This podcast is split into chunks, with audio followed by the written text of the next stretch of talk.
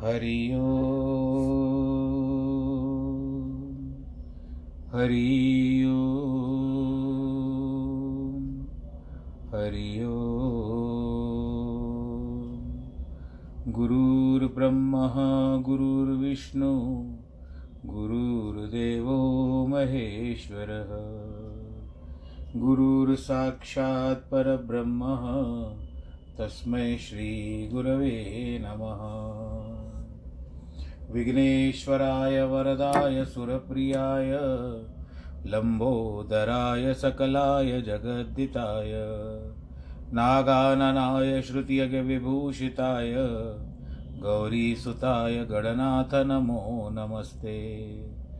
नाहं वसामि वैकुण्ठे योगिनां हृदयेन च। मद्भक्तां यत्र गायन्ति तत्र तिष्ठामि नारद। जिस घर में हो आरती, चरण कमल चितलाय तहाँ हरि वासा करे जोत अनंत जगाए। जहाँ भक्त कीर्तन करे, बहे प्रेम दरिया। तहाँ हरि श्रवण करे, सत्यलोक से आए। सब कुछ दीना अपने, भेंट करूँ क्या नाथ? नमस्कार की भेंट लो, जोड़ू मैं दोनों हाथ। जोड़ू मैं दोनों हाथ, जोड़ू मैं दोनों हाथ। शान्ताकारं भुजगशयनं पद्मनाभं सुरेशं, विश्वाधारं गगनसदृशं, मेघवर्णं शुभाङ्गं, लक्ष्मीकान्तं कमलनयनं, योगिवृदानगम्यं, वंदे विष्णुं भवभयहरं सर्वलोकैकनाथं मङ्गलं भगवान् विष्णु मङ्गलं गरुडध्वज मङ्गलं पुण्डरीकाक्ष मङ्गलाय स्तनोहरि सर्वमङ्गलमाङ्गल्ये शिवे सर्वार्थसाधिके, शरण्ये त्र्यम्बके गौरी। नारायणी नमोऽस्तु नारायणी नमोऽस्तु ते, नारायणी नमोऽस्तु श्रीराम जय राम, जय जय राम। श्रीराम जय राम जय जय राम। श्रीराम जय राम जय जय राम। श्रीराम जय राम जय जय राम। रघुपति राघव राजा राम। पतित पावन सीता राम। जय रघुनंदन जय सिया राम। जय रघुनंदन जय सिया राम, पूर्ण कर दो सबके काम। रघुपति राघव राजा राम, ईश्वर ईश्वर से प्रभु। प्रभु नारायण की अनुकम, अनुपम कृपा से, अनुकंपा से आज उनके अवतार राम के जी, जो रामायण चल रहा है हम आज किशकिंदा कांड में हैं और उसके पश्चात आज हम चौथे विश्राम में प्रवेश कर रहे हैं। कल पता होगा कि भगवान रामचंद्र जी और सुग्रीव की हनुमान जी ने मित्रता करवाई। एहि द्वितीय विश्राम में बद्यो बाल को राम, राज दियो सुग्रीव को, पूरे मन सब काम, सियावर रामचंद्र की जय। जे न मित्र दुखी होय दुखारी, तिन ही विलोकत पातक भारी। निज दुख गिर, समझ रज कर जाना, मित्र के दुख रज मेरु समाना। जो अपने मित्रों को दुखी देखकर दुखी नहीं होते, उन्हें देखने में बड़ा पाप लगता है। जो अपना दुख पर्वत के समान हो तो उसे रज के समान, जिस तरह से एक सरसों का, छोट सरसों होती है, छोटी सी तिल, होता है। तिल की तरह समझना चाहिए और मित्र का दुख तिल के समान हो भी तो उसको पर्वत के समान समझना चाहिए। और उसके निवारण करने का यत्न करें। इसमें एक दृष्टांत बताते हैं, मित्रता कैसे होती है। जैसे एक मनुष्य ने यात्रा के समय चार हज़ार रुपये संदूक में बंद कर दिए। किंतु जब तक बंद करे, कुछ और कार्य आ गया जिसके कारण उसमें से पाँच सौ रुपये उसकी स्त्री ने निकाल लिए। उसने ये संदूक मित्र के यहाँ रख दिया। कुछ दिन के बाद जब वे लौट कर आए तो मित्र के पास जाकर कहा कि, संदूक लाओ। वह बोला, जहाँ रखा है, घर आए, वहाँ ले आओ। वह उठा लाए, आ, घर आकर के ताला खोला, गिने, पाँच सौ रुपये कम थे।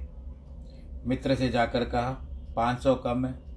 वह बोला, ले जाओ, किसी के घर के काम से उठ गए होंगे, वह ले आए। स्त्री ने पूछा, रुपए गिनकर कहाँ चले गए? यह बोले, पाँच सौ कम थे, सो मैं अपने मित्र से लेने गया था। स्त्री बोली, वह तो चलते वक्त मैंने निकाल लिए थे। तब वह बोले, पहले क्यों नहीं बताया? तब रुपए लेकर के मित्र के घर गए। कहा, हमारे रुपए घर में ही थे। तब बोले, क्या डर है? घर जाओ, ऐसे मित्र होते हैं। भाई ठीक है, पाँच सौ रुपये कम भी हो गए तो उसने भर के दे दिए। यद्यपि उसका कोई उसमें भूल नहीं थी, कोई गलती नहीं थी, परंतु उसने पाँच सौ रुपये भर के दिए। फिर खुशी से वापस वे ले भी लिए तो यही मित्रता होती है कि क्रोध ना करे एक दूसरे के ऊपर। क्या कहते हैं कि मिसअंडरस्टैंडिंग आप लोग कहते हो ना, वो ना करनी चाहिए। जो अपने मित्र को दुखी देखकर दुखी नहीं होते, उन्हें देखने में भी बड़ा पाप लगता है। जो अपने दुख पर्वतों के समान हो और रज के समान जाने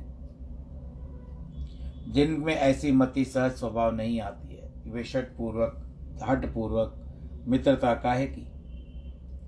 जो कुपंथ निवारण करके सुपंथ चलाते हैं, गुण प्रकट करते हैं और गुण को छुपाते हैं, जो देते हैं, मन में शंका नहीं करते बल के अनुसार सदा हित करते हैं, वे ही मित्र हैं। जब विपत्ति काल आए, सो सौ गुणा प्रेम करे, यह वेदों ने और संतों ने इनके गुण बताए हैं। जो कोई आगे तो बनाकर मीठे वचन कहे, पीछे अनहित मन में कुटिलता करे, नहीं नहीं, हो जाएगा, ऐसी कोई बात नहीं है। सामने से बात करना अलग है और पीछे तो सामने से एक बात, पीछे से दूसरी बात। मित्र मित्र सो प्रीति कर, हृदय आन, सुख आन, जाके मन वन प्रीच, वच प्रेम नहीं, दुरे दुराए जान। मित्र मित्र से परस्पर प्रीति करते हैं, परंतु हृदय में और मुख में जिनके वचन और मन में प्रेम नहीं है वे अपना कपट हृदय में छिपाते हैं। वे कुमुत्र बत, को कुमित्र बताते जा बताए जाते हैं। सेवक शठ मूर्ख सेवक कंजूस राजा लड़ाकू स्त्री कपटी मित्र ये चारों शूल के समान है चुभने वाले हैं। ये मित्र सब प्रकार से तो मेरा भरोसा अपना सोच त्याग दो। मैं तुम्हारे सब कार्य करूँगा। कह सुग्रीव, सुन रघुवीरा, बाल महाबल अति रणधीरा। सप्तपाल या कृपा निदाना, वेदे सभी एक ही माना। सुग्री बोला, सुनो रघुनाथ जी, बाली महाबली और रणधीर है। हे कृपा निदान, यह सात ताल के वृक्ष सबको एक से जो बाण से बेदे चंद्रमंडलकार यह वृक्ष जिसको एक ही बाण से पृथ्वी पर आ गिरे, हे प्रभु, उसके हाथ से ही बाली मरेगा। तो कोई श्रम कितना ही करे फिरता है। अगर ये ताल के जो पेड़ हैं, ये अगर ना गिरा सका तो बाली को नहीं मार पाएगा। सुनकर प्रभु शीतल वाणी बोले, हे कपि, मैंने तुम्हारी चतुराई जानी। तुम इस प्रकार से हमारे बल की परीक्षा करना चाहते हो। अच्छा ताल का विशेष चरित्र को क्यों भाई ऐसा है? सुनकर सुग्रीव को हृदय में प्रसन्नता हुई। ताल वृक्ष का चरित्र कहने लगा कि एक दिन सुग्रीव वन को गया। वृक्ष फूल फल वाले देखने लगा। मन में प्रसन्न होकर के सात फल लिए। जल स्नान कराकर उसको पवित्र किया। ले आतुर चल आयो, पंपा सुर जगदी पंपापुर जगदीश। कर स्नान ध्यान पुन नाई इष्ट कह शीश सियावर रामचंद्र की जय हे जगदीश उन्हें लेकर तुरंत बाली पंपासुर लाया और स्नान ध्यान करके इष्ट को सिर निभाया, जो फल मार्ग में अहंकार पूर्वक बाली ने धरे। हे प्रभु, उन पर एक सर पा करके बैठ गया। चंद्रमंडल के समान आकार फण काट करके बैठा। बाली को बड़ा क्रोध आया। कहता, अरे दुष्ट मैंने तेरा, मेरा भोजन नशा नशा किया। तू आज यमपुर जाना चाहता है। इस कारण मेरा शाप सिर ले तेरे शरीर को फोड़कर सात वृक्ष निकलेंगे। जैसा कि तू वेदी के आकार के शरीर की तरह बैठा है, उसी प्रकार यह शरीर छेद कर ताल वृक्ष निकलेंगे। बाली क्रोध त्याग कर घर आया और यह समाचार तक्षक ने पाया। पुत्र का शाप सुन करके बड़ा क्रोध कर मन में दुखी हुआ और श्राप दिया कि जो यह सात ताड़ पर एक बाण से तोड़ दे, वह निश्चय ही बाली को मारेगा। फिर मतंग ऋषि ने भी यह कहा है कि धुंधुबी अस्थियों का समूह जो एक बाण से उड़ा देगा, बाली की मृत्यु निश्चय उसके हाथ से होगी। हे नाथ, सो समाचार मैंने जानता हूँ, जो बताया आपको, सो करो। धुंधुबी की अस्थि और ताल के वृक्ष जो ही रघुनाथ जी ने दिखाया, त्यों ही उन्होंने बिना प्रयास के डहा दिए, पैर के अंगूठे से धुंधुबी की अस्थि को कई योजन दूर फेंक दिया। बोलो, सियावर रामचंद्र की जय। जो ही सौ टुकड़े वृक्ष के हुए, ताल के धरे से वह सर्प निकला और राम की आज्ञा से सोते हुए बाली के निकट इंद्र की दी हुई माला ले गया। इस माला को धारण कर युद्ध करने से हार नहीं होती थी। स्तुति करके जब सर्प चला गया, तब सुग्रीव ने बड़ा सुख पाया। रामचंद्र का अतुलित बल देखकर सुग्रीव की बड़ी प्रीति, भी प्रीति बढ़ी और बाली का वध विश्व होने का विश्वास हुआ। बार बार चरणों में सिर निभाया। प्रभु को पहचान कर सुग्रीव मन में बहुत प्रसन्न हो रहे थे। रघुनाथ जी का बल देख जान लिया, यह पर ब्रह्म है। तब ज्ञान उत्पन्न हो गया और कहने लगा, हे नाथ आपकी कृपा से मन अडोल हो गया है। हे ईश्वर, सुख संपत्ति, कटु कटु अम्ब बड़ाई, ये सब मिथ्या है। सबको त्याग मैं केवल आपकी सेवा करूँगा।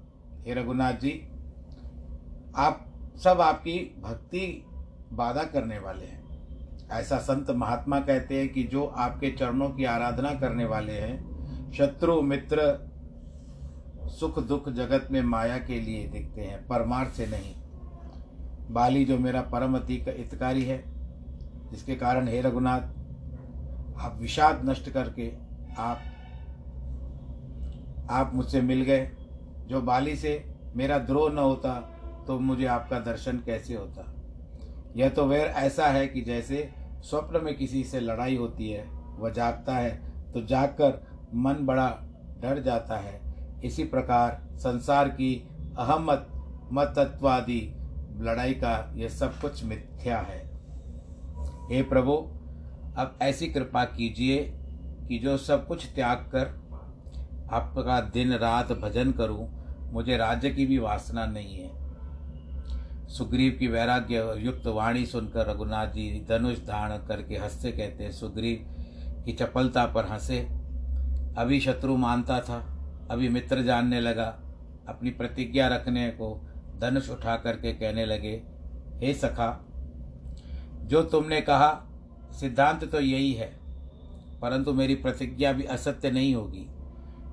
तुमको राज्य की प्राप्ति होगी और राजभोग अंत समय में मुझको प्राप्त होगे तो। यानी तुम्हारा फिर से संसार में जन्म नहीं होगा। यह कहकर सुग्रीव का ज्ञान का आकर्षण कर लिया। हे गरुड़ जी, जिस प्रकार से नट बंदर को नचाता है, उसी प्रकार रघुनाथ जी भी सबको नचाते हैं, ऐसा वेद कहते हैं। गीता में लिखा है कि ईश्वर सर्वभूतानाम ददेशी अर्जुन तिष्ठति, ब्राह्मय सर्वभूतानी यंत्रारूढ़ानी माया अर्थ ऊपर आपने समझ लिया कि रघुनाथ जी सुग्रीव के संग लेकर के धनुष बाण हाथ में ले चले, तब रघुनाथ जी ने सुग्रीव को भेजा कि अब बाली के द्वारा, द्वारे जाकर के बल दर्भित होकर के गरजने लगा। बाली सुनते ही क्रोध से अधीर होकर के झपटा, तब चरण पकड़कर उसकी स्त्री तारा समझाने लगी कि जो कुछ अंगज सुन करके आए हैं, वे सुनने सुनाने लगी, हे पति सुनो, जिनसे सुग्रीव मिला है, जिनकी सहायता सहायता से लड़ने आया है, वे दोनों भाई तेज और बल की सीमा से भी अपरंपार हैं। हे राजा दशरथ के पुत्र राम और लक्ष्मण हैं, जो संग्राम में काल को जीत सकते हैं। उन रघुनाथ जी के हृदय में धारण कीजिए, मोह त्याग कर मेरा कहा मानिए। कहा बाली सुनभ प्रिय प्रिय समुदर श्री रघुनाथ, जो कदापि मोहि मारिए तो पुन हो सनात सियावर रामचंद्र की जय। बाली कहता है, प्यारी, तू तू बहुत डरपोक है। सुन रघुनाथ जी जो समदर्शी अर्थात सबको समान दृष्टि से देखने वाले हैं, उन्हें जैसा सुग्रीव, वैसा मैं। जो अगर कदाचित वो मुझे मारते भी हैं तो अच्छी बात है ना, उनके हाथों से जन्म मरण से छूट जाऊँगा। ऐसा कहकर वो महाअभिमानी सुग्रीव को तृण के समान जानकर चला। महाअभिमानी कहने का तात्पर्य है कि रघुनाथ जी को ईश्वर जानकर भी सुग्रीव के सहायक जानकर भी, स्त्री का कहना ना सुन करके भी उसको मारने के लिए दौड़ा। इससे महाअभिमानी कहा गया है, तब बाली ने सुग्रीव को खड़ा देखा। फिर हृदय से बहुत बांति से क्रोध बढ़ा। जब दोनों लड़ाई करते हैं तो बाली को बड़ा क्रोध आया। मुष्टिक मारकर महाशब्द से गर्जना की, तब सुग्रीव व्याकुल होकर के भागा। वह घूसा उसके शरीर में एक जिस तरह से पर्वत लगता है, पत्थर की तरह, वज्र की तरह लगा। हे कृपालु, मैंने तो आर भगवान के पास आया, कहता है, मैंने तो आपसे कहा था, ये मेरा बंधु नहीं परंतु ये मेरा काल है। तब रघुनाथ जी बोले, तुम दोनों भाई एक रूप हो, इस धोखे से मैंने उनको नहीं मारा। जहाँ गूढ़ तात्पर्य है कि सुग्रीव प्रथम रघुनाथ जी से बाली को अपना हित बता चुका है। बाली परम हित चात जास प्रसादा। इस कारण रघुनाथ जी ने नहीं मारा। उससे कहते हैं कि तू बाली और अपने को एक रूप बता चुका है। उसमें से मुझमें कुछ भेद नहीं है। और यह द्वैत माया सब झूठी है। मैंने यही विचार कर नहीं मारा। अब तू उसे अपनी, अपना काल बताता है तो मैं निश्चय मारूँगा। दूसरी बात यह है कि प्रणत कुटुंब पाल रघुराई, ऐसा भी लिखा है कि सुग्रीव शरण आने और सखा बनने, उसके सब कुटुंबी रघुनाथ जी ने सखा हुए। इस कारण जब तक अपने मुख से नहीं कहे, तब तक नहीं मारूँगा। तब बाली को शत्रु कहा, तब मारने के लिए दृढ़ संकल्प हो गए। दूसरी वार्ता है कि बाली के मरण काल भी अभी नहीं आया था। दोनों बार युद्ध होना है, दो बार युद्ध करना है तो ये भी बात सामने आती है। हाथ से सुग्रीव का शरीर छुआ शरीर वज्र के समान हो गया। साहब जो पीड़ा मार की थी मारा था बाली ने वो भी पीड़ा निकल गई। सुग्रीव के गले में फूलों की माला डालकर अधिक बल देकर के भेजा माली मा, माला इस प्रकार कारण डाल दी कि जो बाली ने कहा था वे समदर्शी हैं। उस पर रघुनाथ जी ने प्रथम दोनों का एक रूप अर्थात समान कहा। अब स्त्री के समझाने फिर रघुनाथ जी सहायता करने पर भी अवज्ञा करी तो अब उसके भक्त होने के कारण सुग्रीव के हृदय में माला डाल दी। फिर बाली अब भी इससे न लड़े तो जान ले कि इस पर राम की कृपा है। फिर अनेक विधि से लड़ाई हुई। रघुनाथ जी वृक्ष की ओट से देखते हैं। ओट में इस कारण खड़े हुए कि बाली तो समद, बाली ने उनको समदर्शी कहा है और यहाँ सुग्रीव का पक्ष लिए है। लाज के कारण ओट में खड़े हैं, अथवा सन्मुख जाने से बाली भी शरण में आ जाएगा तो उनकी प्रतिज्ञा भंग हो जाएगी और कार्य बिगड़ जाएगा। इसी कारण ओट में खड़े हो गए। बहु छल बल सुग्रीव कर ही हारा भयमान, मारा बाली बाण, मारा बाली राम तब हृदय मांझ शरतान सियावर रामचंद्र की जय। जब तक सुग्रीव अपने छल बल से को भरोसा रहा, तब तक रघुनाथ जी ने उसको नहीं मारा। जब छल बल का भरोसा छोड़ हृदय में मारा तो भय रघुनाथ जी की शरण हुआ। तब रघुनाथ जी ने बाली के हृदय में तान के बाण मारा, जिसके हृदय में अहंकार अधिक है, सो दूर करना उचित है। जब मनुष्य सब बल कर्मादि त्याग कर भगवान की शरण होता है, तब सहायता करते हैं। यथा सर्वे धर्मान परित्यज मामेकम शरण ब्रज भगवान जी ने कहा है भगवत गीता में कि सर्वधर्मान परित्यज मामेकम शरण ब्रज अहम तम सर्पापे व्यो मोक्षिष्यामी माँ शुच। बाली बाण लगते ही व्याकुल होकर के पृथ्वी पर गिर पड़ा। फिर रघुनाथ जी उसके निकट आए। बाली भी गिर तो पड़ा, किंतु वीर था, इस कारण फिर बैठा। रघुनाथ जी आगे खड़े देखा। सांवला शरीर सिर पर जटा बनाए। लाल नेत्र धनुष बाण चढ़ाए थे। वही बाण बाली का हृदय विधीन करके धनुष चित में हुआ। इस कारण बाण चढ़ाए कहा अथवा जब तक शत्रु के प्राण सम्यक प्रकार से न निकले, तब तक सावधान रहना ज़रूरी है। बारंबार चरणों में चित्त लगा करके देखने लगा। नारायण को पहचान करके अपना जन्म सफल माना। बार बार इस कारण देखता है कि रूप अति सुंदर है। विचार करके देखता है कि मन में कहता है, यह तो ईश्वर है। इन्होंने विषमता क्यों की? अथवा यह मुझसे कुछ पूछे, पूछते कि तभी मारते, पहले मुझसे कुछ पूछते? मैं उनको उल्टा उत्तर देता तो ये मुझे मारते। सुग्रीव ने ऐसा इनका क्या काम कर दिया है, जिसके कारण ये उसके गुण पर रीझ गए? ऐसे मन में विचार कर रहा था। हरी इच्छा यह है, जो चाहे सो करे। मुझे इनके चरणों में ही ध्यान रखना है।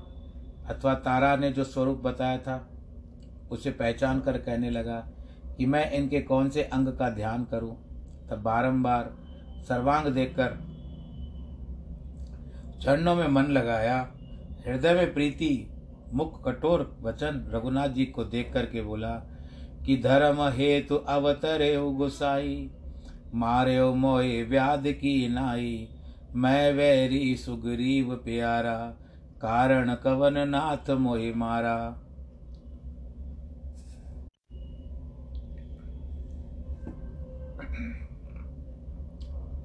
हे गुसाई, आपने तो पृथ्वी में धर्म स्थापना करने को अवतार लिया है। मुझे आपने व्याध की नाई छिप करके क्यों मारा? मैं आपका कैसे वैरी हो गया? सुग्रीव आपको क्यों प्यारा हो गया? क्या कारण है नाथ? आपने मुझको मारा। तब रघुनाथ जी उसको दोष बताते हैं। अरे मूर्ख छोटे भाई की बहू, बहन और बेटे की बहू, ये तीनों कन्या के समान है। इन्हें जो कोई खोटी दृष्टि से देखे, उसके मार डालने से पाप नहीं होता। फिर तूने तो अपनी भार्या, इस छोटे भाई सुग्रीव की स्त्री को भी स्त्री बना करके रखा। ये मूड तुझे अभिमान है? तो अपनी, तूने अपनी नारी का झिकाना नहीं माना। वह सर्वज्ञता बता रही थी, तू घमंडी, तू मेरे भुजबल के आश्रयभूत सुग्रीव को जानकर उसके मारना चाहता था। सुनहो राम स्वामी सुबग, चलन चातुर मोर, प्रभु अजऊ मैं पात की अंत काल गति तोड़ बाली कहता है, रघुनाथ जी, आपसे कुछ मेरी चतुरता नहीं चलती, परंतु इतनी विनय है कि आप अंत समय आप मेरे सम्मुख विद्यमान है। तो क्या आपको अभी भी मैं पापी लगता हूँ? जो पापी होता है तो उनको तो आपका दर्शन ही नहीं होता है। आपके दर्शन होने के बाद में पापी कहाँ रहा, प्रभु बताइए। रघुनाथ जी, एक कोमल वाणी सुन करके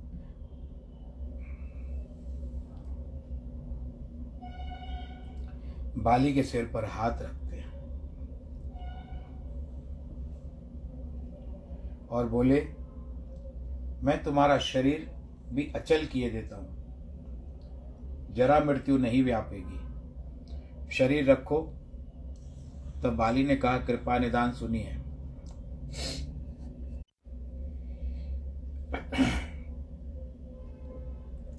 आज का ये थोड़ा प्रसंग भावुक कर रहा है। मुनिजन अनेक यत्न करते हैं। परंतु अंत में राम शब्द भी मुख से निक, नहीं निकलता। अथवा अंत में राम शब्द उच्चारण कर फिर संसार में नहीं आते। अथवा राम अंत नहीं कहा जाता था। अंत में राम कहीं नहीं जाते। जिसके नाम के बल से अविनाशी शिवजी काशी में सबको सम्मान गति देते हैं अर्थात मुक्त कर देते हैं। सो वे जिनको तो राम लोग कहते हैं पर मुख से नहीं निकलता है वो तो साक्षात मेरे नेत्रों के सामने है। फिर क्या ऐसा बनाव बनेगा कि अर्थात प्रभु मेरे पास बाद में नहीं आएँगे? सो नयन गोचर जा सुगुण नित, नेत कही श्रुत गावही। जित पवन मन गो नरस गर मुनि ध्यान कबहु की पावही। मोहि जान अति अभिमान, वशु प्रभु कहे राख शरहियो। अस कन शट हट काट सुर तरु वार करई कर रही। वह तेरे नैन गोचर अर्थात नेत्र सम्मुख है, जिनका गुण वेद नेति कहते हैं। प्राण, अपान, व्यान, समान, उदान, इंद्रिय, मन, वश करके मुनि लोग ध्यान को भी जिसको पाने में चूक जाते हैं, सो आपने मुझको अहंकार के वश जानकर भी मेरा शरीर मुझे वापस लौटाने की इच्छा की है, और कौन मूर्ख होगा जो इस शरीर को अभी रखेगा। हे नाथ, कृपा करके मेरी ओर देखिए। जो मैं वर मांगू, सो मुझे दीजिए। मैं माँगता हूँ कि जिस योनि में कर्म के अनुसार जन्म लूँ, वहाँ भी आपके चरणों में दृढ़ प्रीति हो।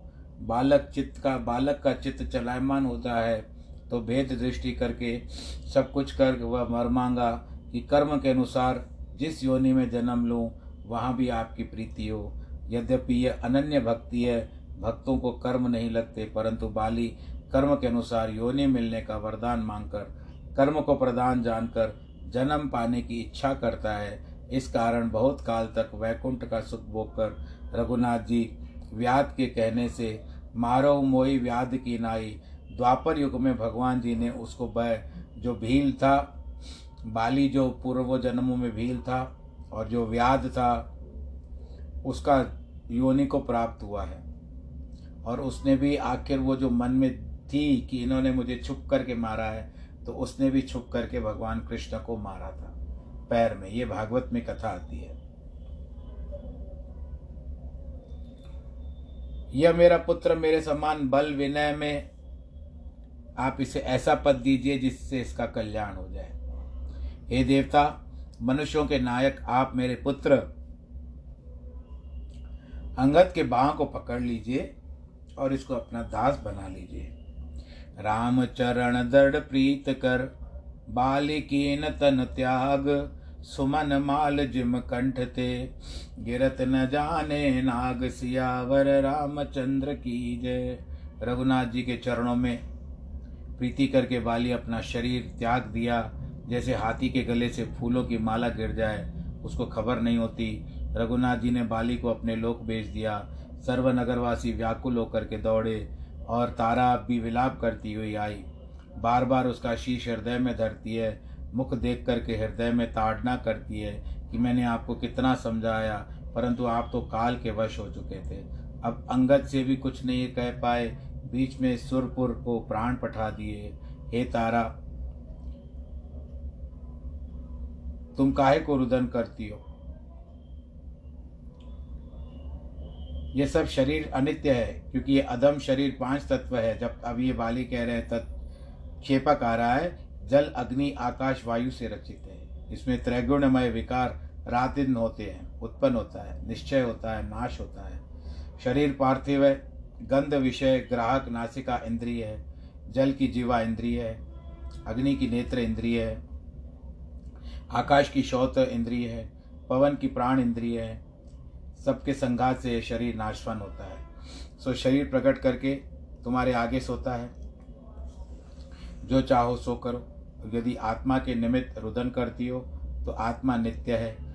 तो आत्मा नित्य होने से रोना किस का, प्रकार का? अब ज्ञान उपजा, तब चरणों में तारा गिरी, परम भक्ति का वर मांगा। शिव जी से बोल, शिवजी बोलते हैं, पार्वती काट की पुतली के समान रघुनाथ जी सबको नचाते हैं। फिर सुग्रीव को आज्ञा दी कि उसने विधि पूर्वक मृतक कर्म सब किया, तब रघुनाथ जी ने लक्ष्मण को यह बात समझा करके कही कि जाओ अब सुग्रीव को राजगद्दी पे बिठा दो। रघुनाथ जी के चरणों का माथा दवा करके रघुनाथ जी के कहने से हनुमान जी सब चले। लक्ष्मण तुरंत बुलाए, पुरजन विप्र समाज। राज दीन सुग्रीव कह, अंगद कह युवराज सियावर रामचंद्र की जय। लक्ष्मण जी ने तुरंत पूर्वासी और ब्राह्मणों को बुलवा करके सुग्रीव को राजा को अंगद का युवराज का पद दिया। यहाँ पर रामचरित मानस के अंतर्गत किशकिंदा कांड में दूसरा विश्राम आज आ जाता है। कथा का भी विश्राम होता है। आप सब लोग ध्यान रखिए। कोरोना का समय है, सैनिटाइज़र का प्रयोग करिए, हाथों को धोएँ, मुख पर मास्क लगाएँ भीड़ भाड़ के इलाकों से जाने से बचें। और आज जिनके वैवाहिक वर्षगांठ है अथवा जन्मदिन हो उनको बहुत बहुत बधाई, ईश्वर आपको सुरक्षित रखे। सर्वे भवंतु सुखिन, सर्वे संतु निरामया, सर्वे भद्राणी पश्यंतु माँ कश्चित दुख भाग भवेद नमो नारायण।